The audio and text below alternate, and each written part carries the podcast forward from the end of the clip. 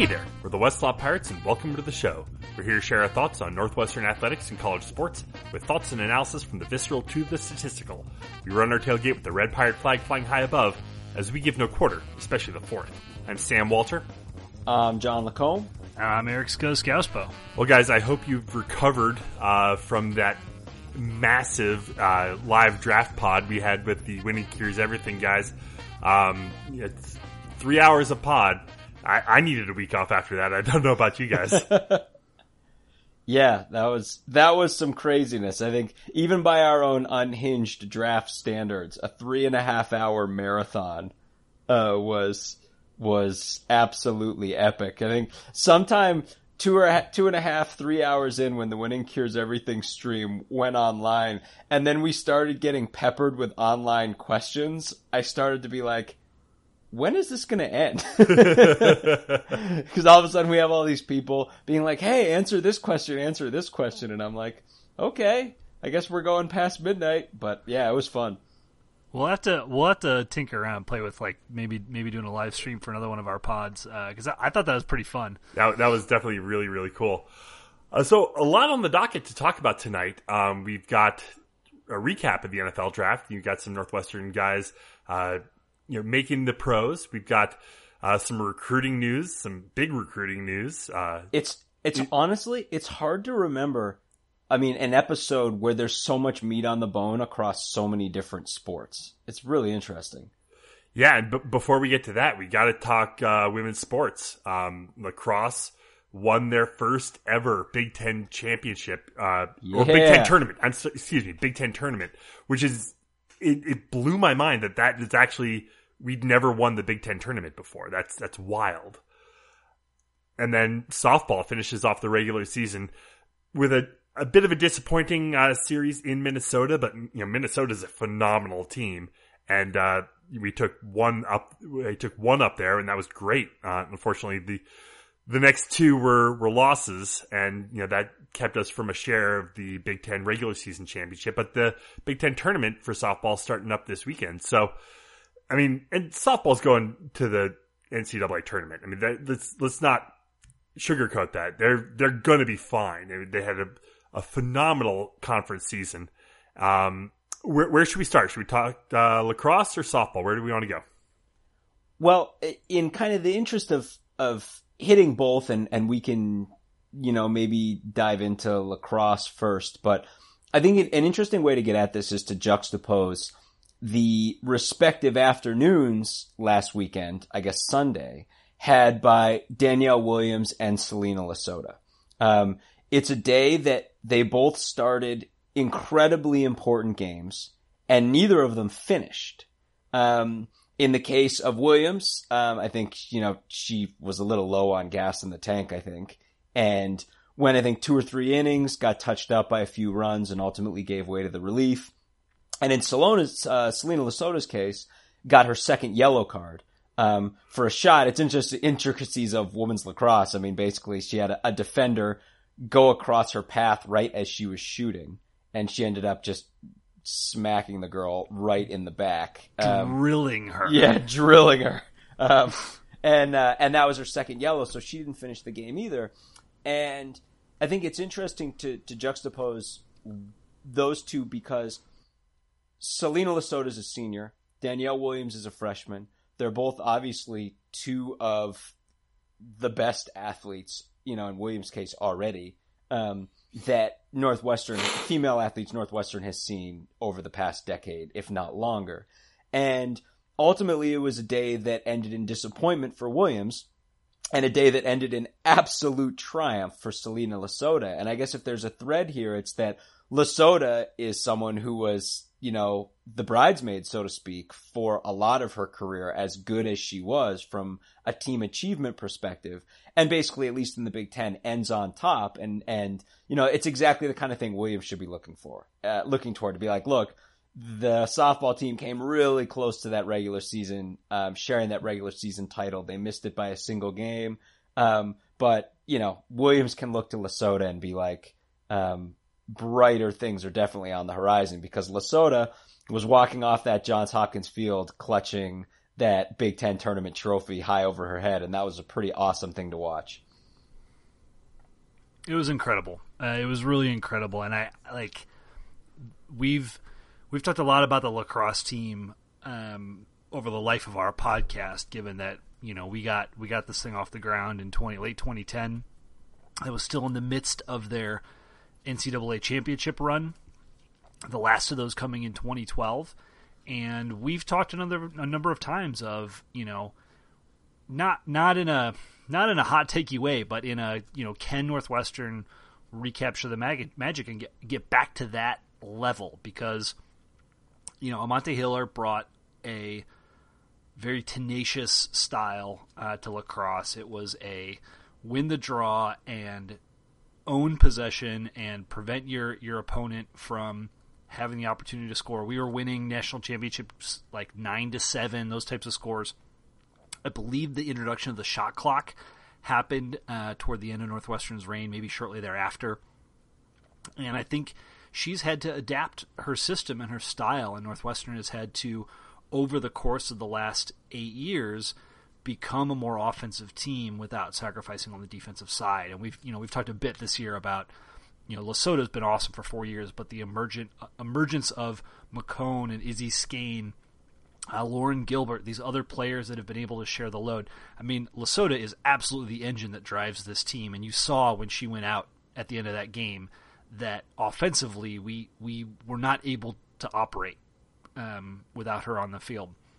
And that's not because we don't have other good players. It's because she is so phenomenal uh, that she commands the attention of the defense, and that gives those other players the opportunity to shine. Without those other players, Northwestern would, would also be in trouble because they wouldn't have options to score. Everybody would just collapse on Lasota, and that'd be it. But um, I, this this season was, you know, Northwestern plays one of the toughest conference, toughest schedules uh, in the country every year. There were some early season struggles. We saw first kind of the offense jump up, you know, midseason, and then the last month or so, the defense has really stepped up. And Northwestern put the smackdown on Michigan in the first first round of the Big Ten, or the first game of the Big Ten tournament. They, I mean, they they basically run ruled them, the the equivalent in lacrosse. They won by ten, and then until Lasota was was off the field, we're going to beat Maryland by six or seven. That's a team that hasn't lost all year. That's a team that hasn't lost in the Big Ten since 2015. What? Yeah, I think just it's, incredible. It was absolutely. I mean, and it's just really this is a team that's gotten better all season long. Um, I mean, started in a good place, like you said, the really tough schedule, a couple tight losses. I mean, it's easy to forget that this team barely lost to Syracuse, barely lost to Boston College, um, and and yet, and of course, the Maryland game to revisit that that was kind of, you know, the loss was kind of a wonky loss. I mean, you're talking about a game that gets moved to an indoor venue halfway through the halfway through the game. No, it was uh, it was ooh. it was pretty close to the end. I mean, there was there was time was starting to run out, and it was right. Time. But I mean, but wait, right, wait, exactly. Wait, can, I, can can tinfoil hat Eric jump in real please, quick? Please, Be- so that game, like when they when they went inside and it was raining, it was 12-12, It was tied, but we were like trading haymakers with Maryland you go inside to the dry area, give Maryland an opportunity to kind of regroup, and then they just they took over the game right for those last few minutes, um, kind of put it out of reach. Uh, this game again played outdoors in the rain.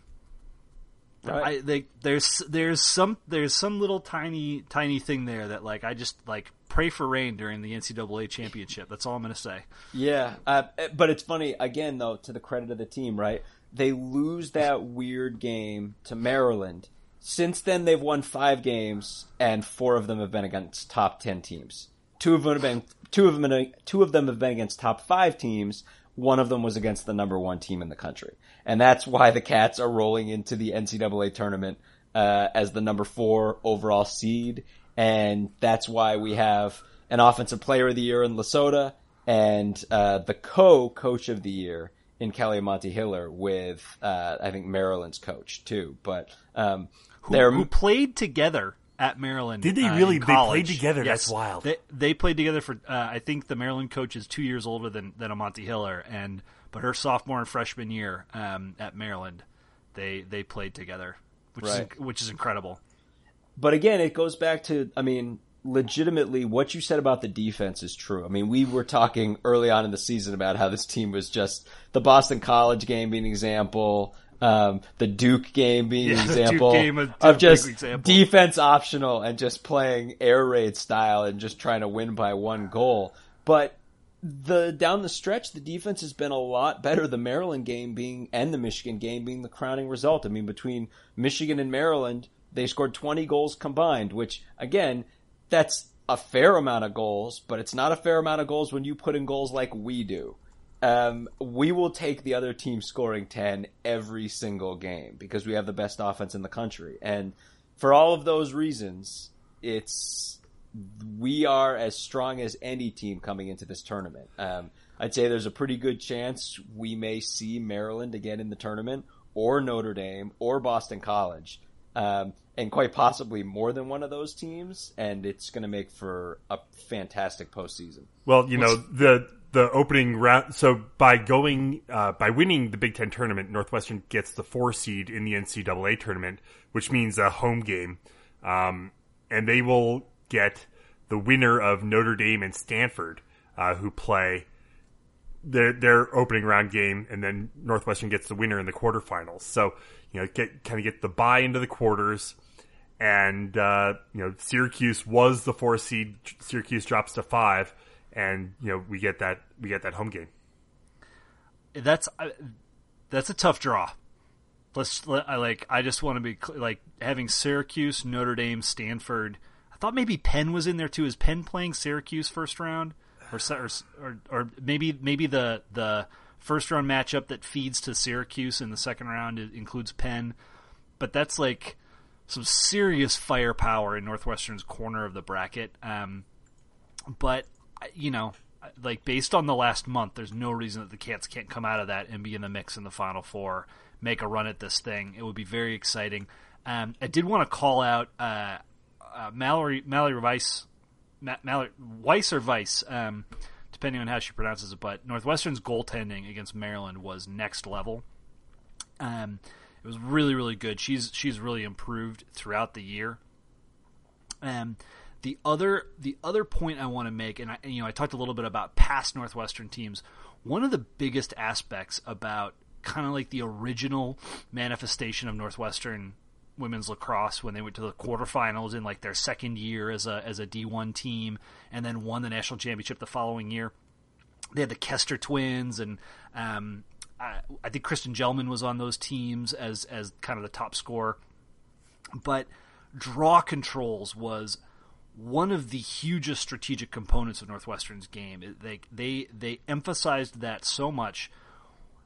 Once they got control, they just didn't let the other team have it for minutes upon minutes. As, you know, I mentioned the shot clock thing earlier, and if they did lose the draw, just like the intensity of defense and of, of harrying the other team and forcing turnovers was was really prevalent that has reemerged this year for the first time. I, I in my recollection, like watching the draw controls against Maryland, it's like Maryland could not get control uh, from the draw circle. It was it was really really impressive. Um, we talked about the defense. It's worth noting that they completely shut down Michigan's top scorer twice in the last two weeks, uh, and like this team is firing on all cylinders. So this is going to be a really really exciting postseason with women's lacrosse, like a la you know the twenty the twenty ten to twenty twelve heyday. Uh, so uh, just uh, pulling up the bracket here. Yeah. Uh, so Notre Dame, Stanford, we get the winner. Uh, then Penn and Georgetown, Syracuse gets the winner, and then you know we would we would go there. Um, we're in Maryland's side of the bracket, so we could see Maryland in the Final Four, and uh, you know who knows what what could what happened there. BC is the two seed on the other side, with uh, North Carolina as the three seed. So. Um, You know what's amazing? With the exception of Stanford, we've played every one of those teams in the regular season. That's good. I mean, it's wild. it's- and it's great too. I mean, crazy. It's, it's prep. I mean, this team will have so seen yeah um, that starts up uh, this weekend is the opening opening round um, as we record this on wednesday friday is the uh, notre dame stanford game and then sunday is uh, we, we play the winner so hopefully the weather will be nice um, or maybe not as, as the case may be we'll, we'll Yeah, yeah, maybe we'll- not. we'll see how that goes Um, softball. A, a light rain is all I'm asking for. little little more little less than what we're about to get right now as, as we record with this major thunderstorm rolling in. Um, but let's talk softball. Uh, you know, Cats were undefeated in the Big Ten uh, going into this final weekend up in Minnesota. Uh, Minnesota takes two of three. Uh, like we said, uh, jumped all over Danielle Williams there early, kind of knocked her out, and then you know game two after game one yet another comeback for the Cats. You know, they, have been doing that quite a bit uh, down, you know, down well, the stretch. So, sort of. I mean, they won one one zip, but it was so, it was a, it was. I mean, correct me if I'm wrong, but like that one was scored late, wasn't it? Oh yeah, it, it was. It was, but I, think I, honestly, I don't like, think you can call it a comeback if it was tied. Uh, fair enough, fair enough. But fair. like late inning heroics, is that right. would that be better? Absolutely. Fair, fair, fair. Um, I think you know the in the case of this team, I think it's you don't want to really pour much cold water because, in all honesty, the third game Minnesota picked up a couple of runs early, and that kind of ended up being the end of it. Um, and obviously, the first game was really close. The middle game um, was the one that got away from us. I don't think Williams pitched in that game. Um, but this oh, is oh, oh no oh no she she did. Yeah. Oh, she, oh, okay. Well, hang on. Yeah, she's me... she she started and got pulled after two innings. Yeah. So the, the ultimately, you know, we don't, and I think we'll circle back to this because the, this has been such an amazing season, and you know, these Minnesota dates were circled for a long time, um, and ultimately, a couple of these games were very close, and you know, despite the fact that we took one out of three against a really good Minnesota team um, and played two of the games pretty close. I almost think, and Scuzz, I, th- I know you want to go here, that I think we maybe had a little strategy backfire um, in this game, and that that ultimately might have hurt us in the long run. Um, but I don't know. What do you think about in terms of Williams' usage across this series? So um, Amber Fiser is the ace at Minnesota, and her her record this year. she actually had seven losses this year. Um, four of those were very very early in non conference play, all against SEC opponents, and then she had one loss against Texas. Um, but never really gave up a ton of runs in any of those games. She happened to lose against Illinois mid year in a in a three four game, which is again kind of surprising. Um, Northwestern taking the first game one zip from Minnesota with Williams and Fiser basically going like ace against ace was was huge, right? Like that sets up Northwestern in pole position. I would have thought that game two would have featured the the back half of the battery for each team. And Northwestern started Danielle Williams. And I think the idea was that Fiser wasn't going to start that second game, and she didn't. Minnesota brought in um, Sydney Smith to start that game and and it backfired. Uh, Minnesota scored three runs in the first inning. They brought in Fiser uh, later in the game to just to shut down the Cats, uh, and I, I, I think I think we went for like let's throw our ace out there on day two and try to win this game and wrap this all up. And then when we came back on, on day three in an absolute must win situation, Williams just didn't didn't have the I mean, she's, she'd pitched two days in a row. Like, I know softball is very different from baseball for, for, for those that are thinking that way. Fiser came out and pitched seven shutout innings again on the third on the third game. I mean, she was absolutely lights out. She's a total power pitcher. And even um, even when she came in relief in game two, she was yes. it was lights out. She like was, she struck she, out everybody. She was untouchable. So, like, I get it. I you know I think the coaches were probably looking at like, wow, we we took this first game awesome. We don't we don't want to risk you know having to go having having to put Williams against Fiser again in game 3 and um, and give Minnesota that that potential you know opportunity, especially being at home and stuff like. Let's go for it in game two, and and it just didn't work. I, I think, and that's really too bad. It's it's unfortunate. Um, I think there was a there, I think there was a hang. I was watching at this t- at the time. There was a hanging curve in the first in the first inning that got launched for a home run. Um, it just didn't, you know, it didn't go well. And then and then Northwestern's bats, right? Like Fiser totally shut us down. We we, we couldn't do anything offensively. Uh, we'd get a couple hits here and there, but um, that you know that third game it was it was a one hitter, not even just a shutout, but a one hitter, one walk, uh, just mowing down the cat. So. C'est la vie, you know. Let's let's gear up for the Big Ten tournament and then postseason. Um, I, you know, to me, this like you said, I think Sam at the top, like Minnesota was the eighth ranked team in the country coming into this matchup. Northwestern was 14th. They were they had one loss, one Big Ten loss on the season. The, you know they're they're the defending uh, Big Ten champion two times over.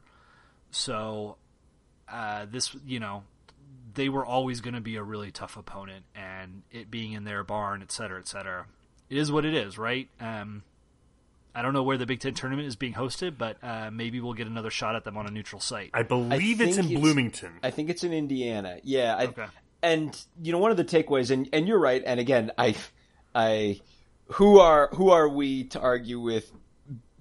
Big Ten Coach of the Year, Kate Drohan. Oh yeah, none of my comments should be taken as like no, as like questioning no. the choices here. I just, I, but it's you know, but it's, but I think what you're saying though rings true, and I think one of the things that it illuminates is there.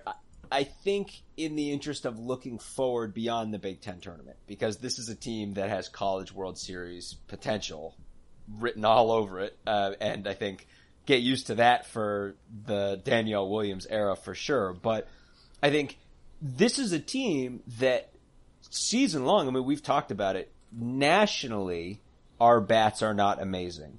But regionally and within the Big Ten, they're certainly respectable. We've got a couple girls who can hit. Just our freshmen alone um, have some real hitting potential. And if you look across the whole Big Ten season, this team has not had trouble generating runs, including against Wisconsin. Who we destroyed ranked... everybody. Right. Everybody in Minnesota, we destroyed them. The one, but the one exception, and this is the important thing: Oklahoma, right? Washington, and these Minnesota series. And I think that's that's kind of what I'm saying is looking ahead when you get to the top teams in the country, um, they will have an ace on the level of Minnesota's ace. And that's where we're going to run into trouble. And again, if hindsight being what it is, Scuzz, if if what you're saying is true and Williams hadn't pitched at all in game two against Minnesota and had her full force against Minnesota, maybe we end up in the same kind of nail biter in game three that we ended up with in game one. But that's probably how things are going to lay out in later rounds of the NCAA yeah. tournament if we make it because she is probably the best pitcher in the Big Ten. She's Big Ten Freshman of the Year. Um, and she is one I still one of the top 25 best softball players in the country. But she at the national level against the elite competition, I think our bats ability to support her is going to go down a long way. And again, it's like that's not to say we don't have good bats. It's just this is a team that has put itself in the conversation for a women's college world series or national championship consideration. So it's like we can't judge our bats against the Big Ten. Like, because of Williams, this team has higher aspirations, and it's just like, that's kind of, you can look ahead and see, okay, that's what the ceiling is going to be potentially. But so, that's not to take anything away from a team that has pitched and slugged in the Big Ten all season long. Well, I so I have only one small quibble with everything you said, which I think is spot on, and that's that Oklahoma is the unanimously ranked number one team in women's softball right now. Oh right. they are they are 48 and 2. Right. And number 2 is Washington, whom we played a really close game against. Like, oh, like, and that's the o- thing. And, Oklahoma and Oklahoma might be head and shoulders above literally everyone. Oh, and you can look at the Washington loss too and be like, that's the formula for us beating them too. I mean, we lost three to we, we lost three to one in that game. Um, and that I mean, you're absolutely right. It's it's to my point, it's that like those are the teams we're measuring ourselves against. It's like we ain't measuring ourselves against like Michigan State. Let's put it that way, right?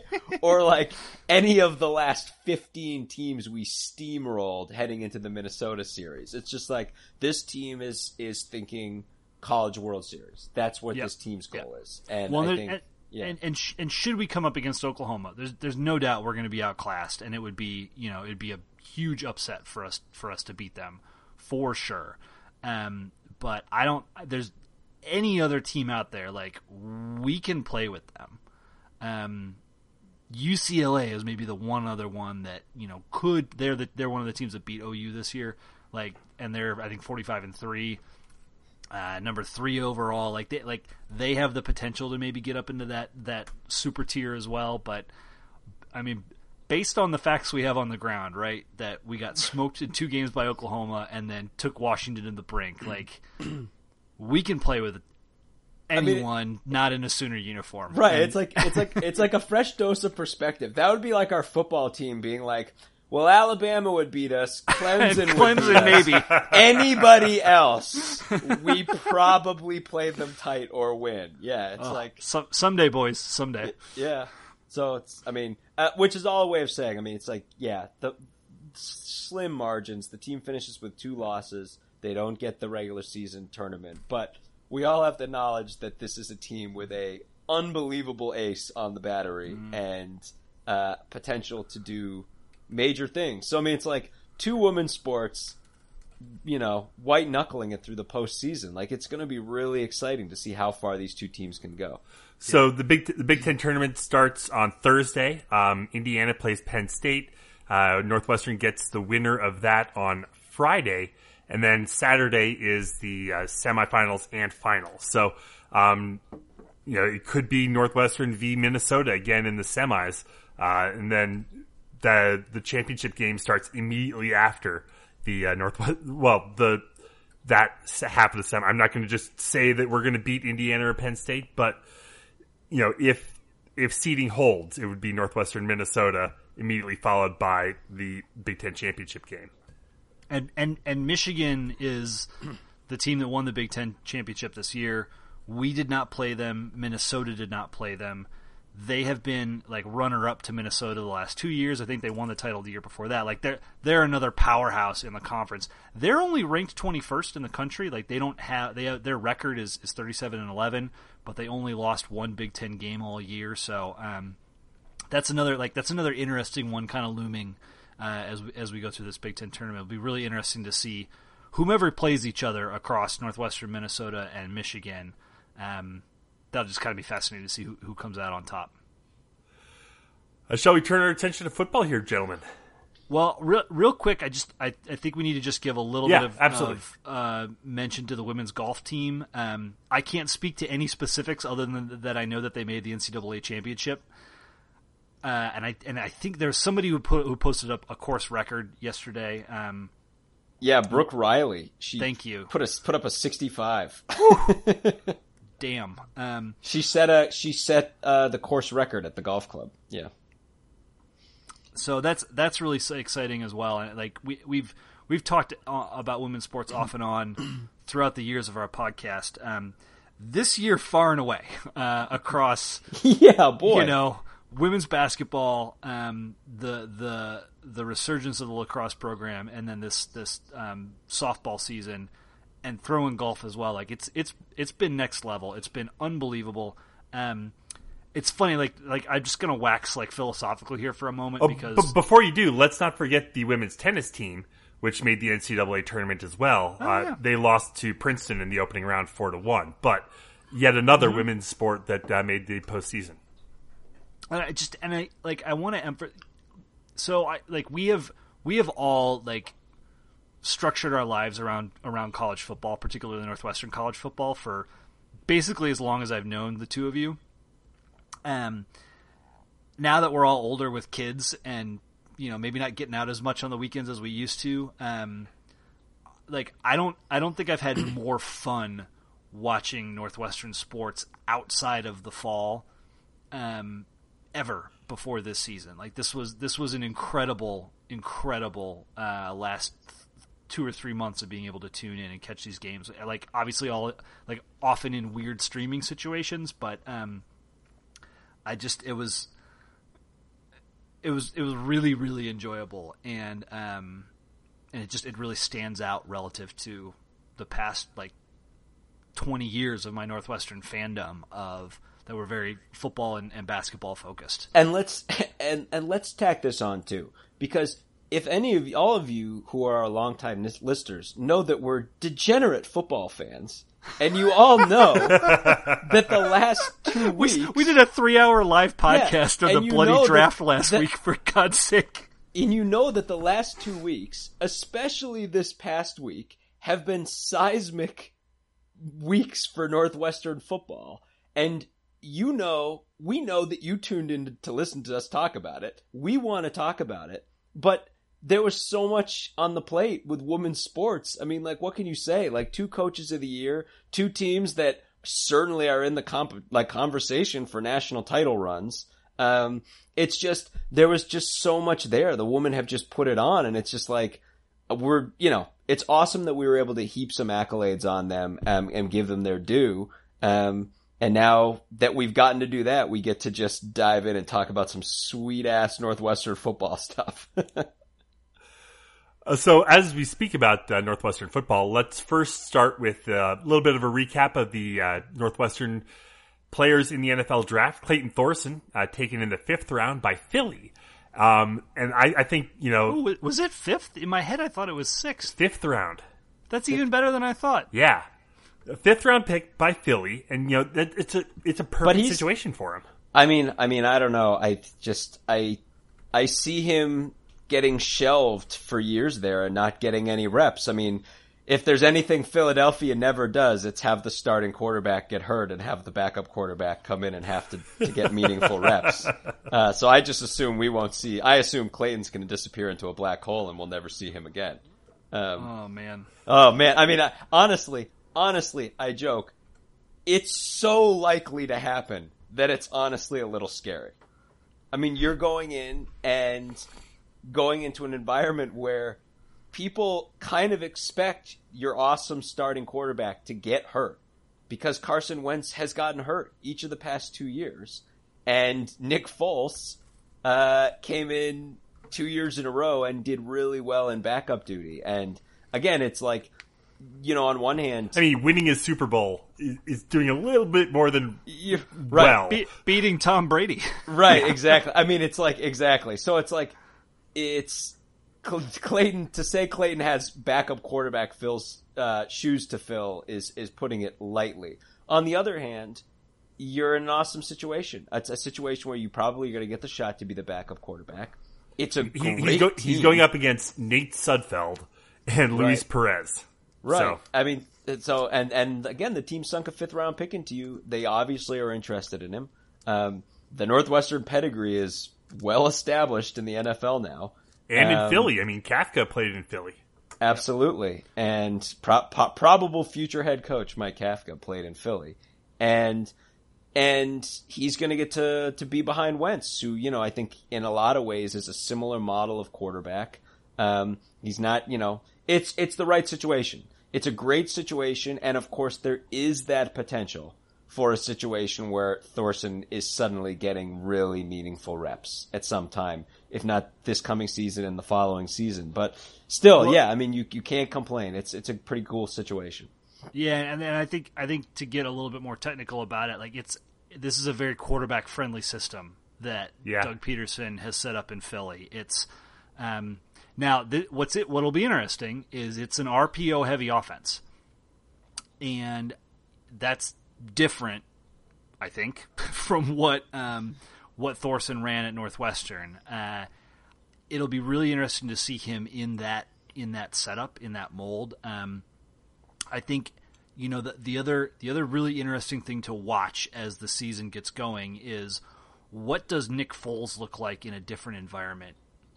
Namely, my he's going to Miami, Jacksonville, right? or Jacksonville, Jacksonville. Yeah, what does Nick Foles look like in Jacksonville? Because if Nick Foles goes to Jacksonville and he's and he's incredible, I mean that's a staff that's been offensively challenged for for as long as I can remember. Um, that that would potentially indicate that it was more Foles and less the system, but every NFL talking head that I've listened to over the last three years, like as they were going to the Super Bowl, as the Eagles were entering this past season, once Wentz got hurt again and Foles began to play again and continued to look good again, and everybody kind of looked at him and was like, he's literally no different than Case Keenum, but he does well in this system because it's such a QB friendly system. Like that could be really, really great for Thorson. Um, I mean, we we we've seen Nick Foles play in other systems that aren't the Doug Pederson system, and Nick Foles has been fairly mediocre most of his career. You know, goes, well, I like the like Chip Kelly. Those like tends to make all quarterbacks mediocre. So I mean, I but he he was mediocre with the Rams, and then you know, well, he had a couple okay, other Jeff, stops. Jeff Fisher, Yeah. like And that, that's some seven to nine BS right there. I, you I have a good point. You have a good point. I think another important thing too is it's great for Clayton to get into a situation where he's valued, where he's the presumptive backup quarterback, like you said. I mean, he's there's still a job competition here, but but they sunk a pick into him, right? I mean, they're going to give him every opportunity to win that backup job, but he's not going to have to play at least right away. And we've Clayton's been hurt for so long now that I just and he's played so many games. I mean, that's the thing. It's so wild just to look back and you know, we've all had our ups and downs with Clayton, but he's won more games than any Northwestern quarterback and to do that, first of all, you have to play the max amount of games and he's played so many games. He's got so many miles and the whole last season he was nursing an injury all through the whole season he just sitting for him and getting healthier is going to be a huge asset to him, especially in the RPO game. So, um, I think, yeah, it's no complaints. It's a great situation for him. We all, you know, just knock wood that there's not some sort of set of events that lead to Thorson getting thrown into a Philadelphia pressure cooker early on in this season. But, um, still, good team, good situation. Happy for him. You Um, know what? You know what's extra great about that situation? They get to play the Giants, Redskins, and Cowboys each twice. True. Hey, don't besmirch the Flynn Nagel, Garrett Dickerson, New York Giants. I know the irony of, of all of our uh, all of our smack talk about Daniel Jones is that in rookie camp he's thrown to Flynn Nagel. Oh man, Uh, other cats making the NFL this year: Jordan Thompson signed with the Colts, Blake Hance with the Bills, Montre Hardage with the Dolphins, Nate Hall with the Cowboys, and then uh, after a rookie camp, uh, Tommy Doles got signed by the Bears. So That's cool. I think the one that's most interesting for me of that list is Hall with the Cowboys. Just because Campbell had some success with the Cowboys, Joseph Jones, right, had a little bit of success with the Cowboys. I think, right? Ca- That's where that's where he got his and Cairo's there right Caro is there now. Right. So I think the, the I think Dallas has been a pretty good fit for Northwestern Wildcats, and I think it seems that you know, especially in a reserve role, since obviously, right, Joseph Jones would be the model for what the kind of career Nate Hall's looking to put together now that he's in the league. Um, and and Jones was able to do that. I think he was able to get those kind of spot plays. Um, and Jo- Jones has been he's been a monster special teamer for the Broncos. Right, right, and he got that start in Dallas. Went to, I, I think, if I'm right, or you know, did he go Dallas, Seattle, then Denver? Is that what it was? I believe feel- that I believe that was the Yeah, that was as, the and he was kind of as a special teams guy, became that monster special teams guy, and then found that role with Denver. And I, you know, you could see Hall doing the exact same thing. So, so yeah, no, I think that's an that's a really interesting one. I think that could be a really great starting spot for Hall. I'm excited for Hardage. I think uh, I, I it, that feels like a decent landing spot for him. Um, in Miami, they've got a lot of you know he's not going to be looked to, to be a to be a starter, but there's plenty of rotational opportunities for him there, and I just I, th- I think he's I, I think he's the t- the exact type of player, much like a. Uh, oh my gosh, who's the the Northwestern cornerback that played with the Bears for a while and the right Texans for Sherrick? a while? Sherrick? Sherrick, yes, yes, much like Sherrick. Like Sherrick, I don't believe was drafted. Uh, if he was, it was late. Hardage, just his measurables, like his speed, it just it doesn't it it doesn't translate from something like the combine or a pro day, but I really, really think they're going to see him in camp and see how good he is in actual coverage with pads on, and they're going to be like, "Wow, we got we got a steal here." Um, not an every down starter, but a guy that can really, really contribute in the secondary, and I'm I'm excited for his opportunity. What do you think about Thompson to the Colts? Gets to play with Walker again. Yeah, that would be pretty cool. Um, and again, I think Thompson, the biggest thing for him is just he's got to get healthy. I think you know he's he's got that injury issue that he's got to work over. He's got the surgery, so you know you, hope with the timetable that he's able to get into a camp and and be healthy in that camp, healthy enough to perform and everything. But absolutely, I think he's the kind of guy who was again. We talked about this in our recruiting deep dive. Was a big recruit and was a solid player for Northwestern and was Pro Football Focus's top graded offensive lineman. I think a defensive lineman against the run as a senior. Um, he's guy with great technique and deceptive strength for his for his size. And yeah, absolutely. I think you put him in the right situation. If he gets a fair shot in camp and he's healthy, I think he's going to have a great shot to win a job. Uh, speaking of recruiting, shall we uh, talk a little uh, offensive line? Oh my gosh! Oh my god! Oh my god! I'm I'm gonna start introducing myself as Eric Trenchcat Scousebow. Oh my but, gosh! But I'm not big enough to pass as an O lineman. I'm I'm almost proud of us that for 41 minutes we didn't talk about this. um, this is it's because we've I, we've only spent sent each other like three thousand text messages in the last week and a half, though. Yeah. All right.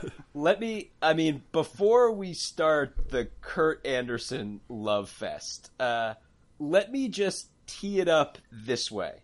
Um, last week, I think it was what last Wednesday, we signed an offensive lineman. And that offensive lineman picked Northwestern over offers from Ohio State, Michigan, Miami, Auburn, uh, Tennessee, Michigan State, and Nebraska. And he wasn't the highest rated offensive lineman we signed that week. Kurt, Oh. Kurt, Trench Cats, buddy. He's tweeting WWE videos and he's crushing it out on the recruiting trail. I mean, whoa, Nelly. This offensive line class that's coming together. Lord have mercy. Yeah, Josh Priebe and Peter Skoronski. Uh, those those names you should have at the at the front of mind for the next several years because they are going to be stalwarts of what has every indication of being awesome O line for the next four to five years. Ben Ben Rather too. Oh, yeah, for sure. uh, Yeah. Who who had a Penn State offer, um, and and and took Northwestern. I mean Purdue, West Virginia, uh, Vanderbilt. Um, not not quite as highly pedigreed as, as those other guys, but um, I mean we just kicked the crap out of all all the top programs for these guys, and I think like there's been some. Some I've seen some people push back on Twitter or other, or other places around like oh well the best commits commit later or you know some of that sort of stuff and like no no man No, no, no, no, no. this is fundamentally different from any profile of offensive line recruit we have seen before during the Pat Fitzgerald era. You can go back to Gary Barnett and some of his his recruiting classes post Citrus Bowl. You can even look at what Walker was able to do with guys like Austin King and Jeff Roehl and uh, Zach Strief, um, those types of players. But we have not seen players with this type of pedigree, specifically competing offers from those types of schools, come to play offensive line at Northwestern. And w- when you juxtapose that against the performance from our O line over the last six years, this is astronomical. I it's it's so funny. Um, Skoronski, you know, for all of you longtime listeners and readers of the site, we you know we identified in our four star recruiting. I mean, we've talked about this a lot. You know, you all read the the pieces that we put up, and if you haven't, go back and read them. All the work that we've done to identify the type of top recruit who's liable to sign with Northwestern and and that sweet spot guy, and there were three this uh, this year, um, were the guys from Illinois public schools who also have a Notre Dame or a Stanford offer or both. Skoronski was right in that group, and we called him. Um, you know, we called him probably the of the three sweet spot guys, the guy most likely to sign. But he had a Notre Dame offer and picked Notre Dame. And and again, like we on one of the other sweet spot guys, Riley Mills, the defensive lineman, signed with Notre Dame this week. But that's Notre Dame and Northwestern splitting two of the top four recruits in the state of Illinois in the span of a week, I'll take that. If is that just the way that it's going to be from now on, I'm more than happy to split 50% of the four-star recruits with Notre Dame. Sign will, me up, baby. yeah, I, I I'm good with that. Um, the second thing to everyone who's you know who's saying that stuff about um, everything you were saying, guys, like this, whatever the who anyone who wants to be Debbie Downers. Um, first of all, Skoronski, people need to know, in addition to being the four star offensive line recruit and top four recruit in the state of Illinois and guy with all these top offers, including the Notre Dame offer, is also like the reigning state champion in several field events in track and field. Um, which is just one way of saying he freakishly strong. That's why he's such a good offensive lineman. Um, and that's just one way of getting into my real argument to anybody who's trying to find a negative. Watch Skoronski's tape and watch Josh Free- Priebe's friggin' tape. Whoa, Nelly. If you want to know why Preeb had seven major Power Five offers, it's because he's kind of like vaguely criminally vicious. He's he plays he plays for this high school Edwardsburg in Michigan where they just run double wing and they run all day and all he does is pull block and lie on top of people. and like this guy when when he's coming at you, he ain't checking to see if you know he's coming at you he hits he's going to hit you as hard as he can and if you try to get up he's going to hit you another time and then he'll sit on you um, he is a true guard in every sense of the word like the idea that he and Skoronski would be manning the same side of a line on running plays is crazy um, and again i don't want to throw shade at Rather and we also should throw into this in terms of yeah, this whole Edwards. trench cats thing tara edwards the word for us is that Tara Edwards and height might have something to do with this. He's listed at six three. He's going to play defensive tackle for us. Okay. He had a laundry list of offers too, including from Michigan and Penn State and several schools who Michigan, were re- Michigan State, Penn State. Uh, yeah. Uh, interest from Wisconsin. Right. They, Michigan was recruiting him to play guard. In other words, we've signed four guys in the 2020 class that Michigan and Penn State wanted to play. So like basically when you add last year and fold it into the equation, one player from last year, we have five guys in the 2019 and 2020 recruiting class that basically could start left to right for Penn State or Michigan.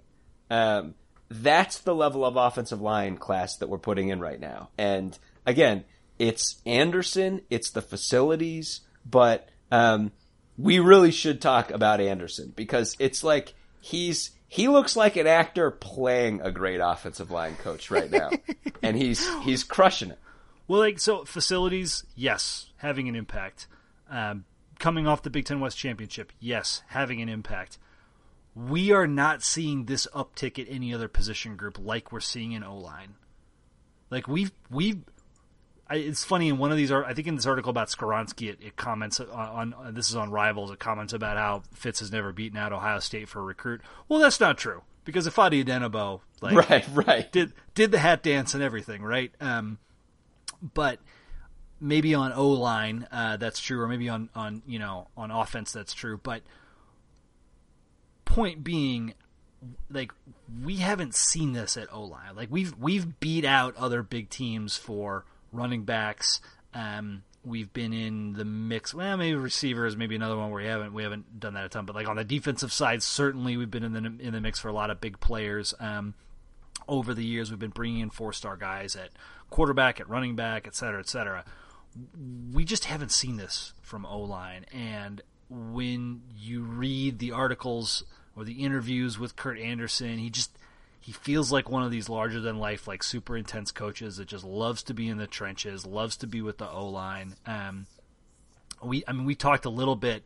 You go back a couple months, and we're talking on the podcast about um, some of these superbacks that Northwestern's been recruiting that he was recruiting when he was back at Arkansas. uh, some of those things, and like you just like all the all the signs thus far, all the signposts have been really good. I mean, we got we got to see what the development looks like. We got to see what the unit looks like when they get on the field. So, I mean, like our evaluation of Kurt Anderson, the coach, is not going to be complete for at least another two to three years. But right now, it looks really freaking awesome. On you know, another point that I want to make too relative to this is, um, you know, friend of the pod Louis Vicaire had an article up on Rivals this week talking about um, two other offensive linemen who were kind of in the mix um, and in terms of is our offensive line complete? Because Connor McLaughlin, a guy from Florida, four star offensive lineman, um, you know, had expressed realist interest. Ozzy Trapilo or Trapilo, who I think is from Massachusetts, I yeah, want to say. Boston. A really tall offensive lineman. I think he's six eight. He'd mm-hmm. expressed real interest too. Um, and and and again, like Trapilo Trapilo, maybe a higher chance of signing. McLaughlin, again, only because we've done these real deep dives. There's no precedent for a guy from the deep south who's a four star recruit who has offers from notable schools, and McLaughlin has a Miami offer. Um, picking the Cats over a school like Miami. Um, I'm not saying it couldn't happen. I'm saying there's there's no precedent for it. Like a guy like Skoronski, we could look and be like, look, given everything, there's a really good chance we got a shot at this guy, and we did, and we got him. But the guy who wasn't even mentioned in those two guys is Zach Zinter, the guy who's also from Massachusetts, four star guard, who took an official visit to Northwestern and was definitely really interested. Um, I think he went to Ben Olson's. He goes to Ben Olson's high school um, in Massachusetts, and this is all to say, right? It's not just that we've signed three and really four big offensive linemen in this class. It's that many more guys than that were interested, which is the kind of thing that the big powerhouse schools get to enjoy all the time, where you can go to a guy like Priebe and be like, just so you know, there are like four four star guys considering us right now. We'd sure love if you pulled the trigger right now. And you don't know how much that factors in or not, but we know that that factors in for a lot of bigger schools where they can be like, look, you know, we are Ohio State and we're we're only taking X amount of running backs this year. You know, you need to sign on the dotted line right now because otherwise someone's going to take your spot. And we've never really had that because hey, we can't give out a heck of a lot of scholarships. But for whatever reason this year, be, you know, between guys who are academically qualified and Kurt Anderson's recruiting ability and the facilities and, and the success of the team, etc., there were a lot of guys who were top offensive linemen who were strongly considering Northwestern and are still potentially. I mean, it's not a closed book that we don't sign one more of these guys, but it is, if we sit on this group of offensive linemen, it is a blue chip class. It is a Penn State, Michigan offensive line. And, um, yeah, it's considering that this is the position of need at Northwestern, you've got to feel good. Yeah, and absolutely. And, you know, the, all indications are this is going to be a fairly small class. Um, you know, there's n- not a whole lot more, off, uh, scholarships left to offer. But what's interesting, and you know, this kind of you know we've we've talked about the the rankings and how like rivals and you know all the recruiting sites rank their uh, re- recruiting classes, but at this point, Northwestern has the number 14th ranked uh, recruiting class in the country. Um, now we're going to be wrapped up with the recruiting class like over the summer, and you know the other all the other schools will just be adding more and more and more and more and you know because it's going to be a small class that's going to hurt the overall rankings but you can't be sad or you can't be upset at all with what we've got so far. Yeah those rankings always skew so much on, on class size which is dumb. Like the like they all have the average star ranking. Like come on like can we wake up and do some real analysis here? But um but I, I at the same time i think it's very very plausible that northwestern eclipses their top class rank in history, which I think is 47th, um, coming off the the Gator Bowl win in 2012. Um, that was the JJ Thorson, uh, or was it JJ Alviti? I, I, can't remember. There were a bunch of four star guys in that class. It was it was really really heralded. Um, but it seems like we are on track to potentially jump that class. Yeah, and I mean it's you can look at this class a couple of different ways too. I mean, Aiden Atkinson, twenty four seven, has bumped him up to a four star recruit quarterback. Rivals has him right on the edge. Cam Porter right on the edge. Um, Jaheim Joseph, you know, picked us over Michigan. All the offensive linemen that we just talked about. Abdur, yeah, Abdur Rahman Yassin also right on was- the edge of four star. Right. I mean, this is it's a stacked class. It might be you know little in terms of personnel, but um, this is. I mean, and you know we've talked about it before. I mean, we do a really good job at developing players at certain positions at Northwestern, and um, and we've certainly over the time we've done this pod transitioned from a mix of two star and three star guys to solidly three star. But now it's solidly three star guys that are picking Northwestern over other Power Five schools, other major powers, and um, it's you know it's it's a slight thing, but you go from landing a bunch of guys who pick Northwestern over West Virginia or pick Northwestern over Texas Tech to guys who are picking Northwestern over Michigan, Penn State, and Notre Dame, and it's that that matters. You you bring in enough of those Yep. guys, it makes a huge difference. Yep, that that really does matter. Fitz likes to say that that stars don't matter, etc. That's what that's what really matters. yeah. Well, I, I think you, we can go ahead and, and put a bow on this one. Do you guys have anything else uh, we need to mention before we go? uh, just you know, let, let, like the JJ McCarthy sque- sweepstakes for like we're we're already salivating over 2021 uh, class, but we'll we'll hold off on that for a little bit. Yeah, and aside from that, you know, just to, to bring it all back full circle, tune in this weekend. There is some serious softball and uh, and lacrosse going on, um, and this is the postseason journeys for these two storied teams uh, begin, and they may not be over for quite a while. Knock wood. Well, we'll go ahead and leave it there for this week. Uh, head to our website, westlotpirates.com, where you can leave comments and questions. Uh, find us on Facebook, find us on Twitter, at Westlot Pirates, and you can email the show, westlotpirates at gmail.com. Tune in next time as we give our visceral and statistical views on Northwestern athletics, and look for us in the West Lawn Bryan Field flying the red pirate flag, because we give no quarter, especially the fourth. John Lacombe and Eric Scasbo, I'm Sam Walter. Thanks so much for listening. We'll see you next time.